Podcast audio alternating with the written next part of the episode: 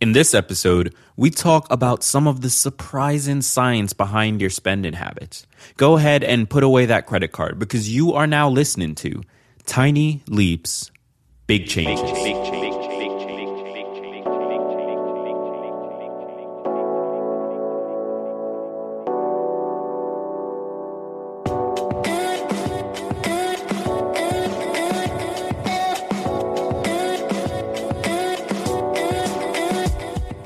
Today's song is called Good Love by Ama Rouge and featuring Ava.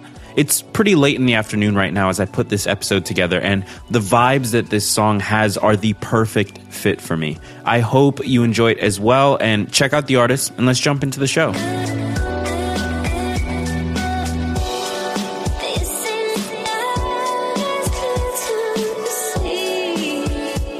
Welcome to another episode of Tiny Leaps Big Changes, where I share simple, research backed strategies you can use to get more out of your life. My name is Greg Clunis, and back in episode 26, I shared three extremely simple things you could do to save yourself a little bit of extra money. That episode was released to some really positive feedback. And so I wanted to do a little bit of a follow up exploring one question Why are some people better at saving than others? Here's an excerpt from Ramit Sethi's article, Personal Finance is Not About More Willpower, on the I Will Teach You to Be Rich website. Quote, the idea that personal finance is about willpower is based around the heroic idea that our willpower is the most centrally important driver in our lives. But social psychologists know that the situation around us is at least as important as our personality. And then he goes on to write, we all know managing our money is important. We say being financially responsible is a value of ours, but knowing and saying doesn't make it so. The structures around us matter. End quote. This is a fundamentally true statement. If saving money were just about willpower, we'd all do it, no questions asked. I don't think a single one of you would argue that saving money isn't important. So, if we all know it's important, why don't we all do it? Well, that's because it's not just about willpower. There's something else involved. The excerpt ends with the statement, the structures around us matter. That is, how easy is it for you to spend money? When do you take out your savings from your paycheck? The structure is what I discussed back in episode 26. Creating structures and systems that make it easy to save is the smartest way to start doing it.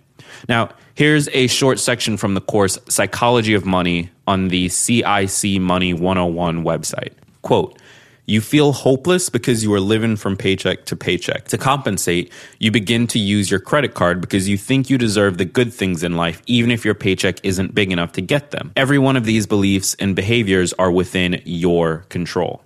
End quote. So, why are some people better at saving money than others?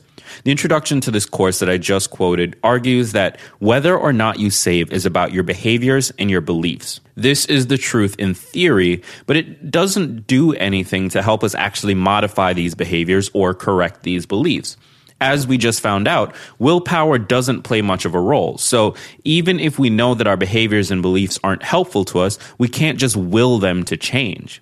What we need to do is fully understand why we have these beliefs and why we take these behaviors. Now, here is the final piece. Here's an excerpt that I think best explains it. It's a little bit long, so keep that in mind. It's an article by Suzanne Kearns titled The Psychology of Money How Saving and Spending Habits Are Programmed in Your Brain. Quote Have you ever wondered why you handle money the way you do?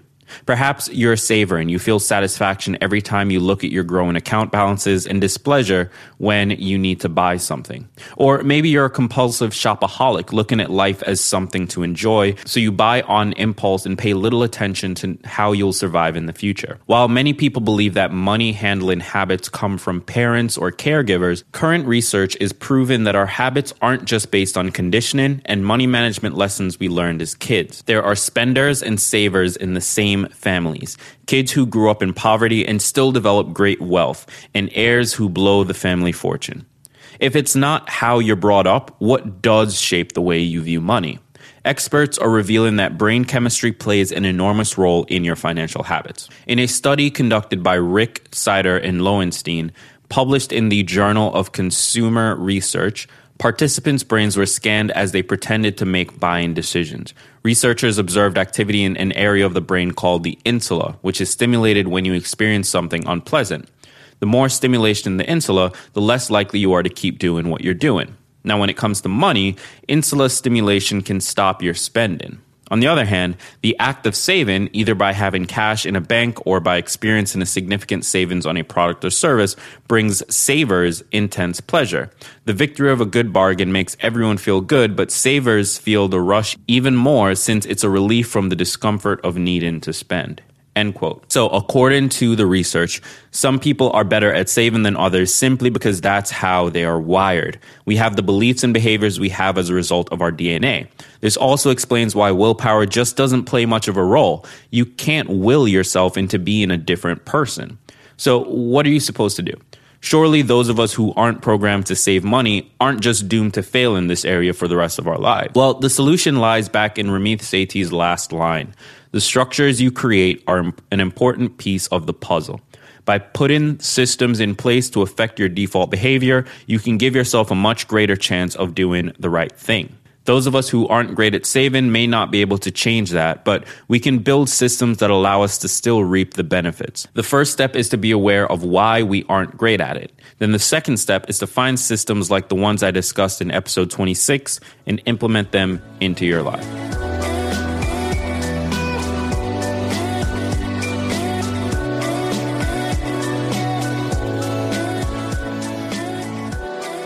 There is no quest for this episode, but I wanted to take a moment and wish you an incredibly relaxing weekend. There will not be an episode of the show on Monday as I'll be taking the day off, but I look forward to speaking with you again next Tuesday. Throughout February, I'm making myself available to you for one hour every single weekday. This means that you and I can hop on a Skype chat, Google Hangout, or phone call and talk about anything and everything that matters to you. To sign up for one of these calls, go to tinyleapschat.com and it'll take you to my personal calendar. This page will let you choose a date and time that works for you, and we'll take it from there. That's it for episode 32. If you'd like to sign up to receive an alert when our next episode publishes, all you have to do is text the word tiny to 38470, and it'll get you set up. With that said, thank you so much for listening. And if you like the show so far, the greatest compliment you could pay it is leaving a rating and review on iTunes, as well as subscribing to get future episodes. Here's a great review by a listener with the name Wahid Tanner. Quote, sometimes my attention will wander while listening to a show, but not this one. It's obvious that Greg puts a lot of effort into each episode, and I found myself continuously drawn into his talk. Add to that the fantastic action items, and this is one powerful, packed show. End quote. Well, thank you very much for the kind words, man. You are the bomb for listening. If you'd like to have your review read on the show, well, you've got to leave one. So go ahead and do it so that I can have the pleasure of reading your name and your review on the air. Until the next episode, I've been Greg Clunis. And remember, all big changes come from the tiny leaps you take every day. Every day, every day.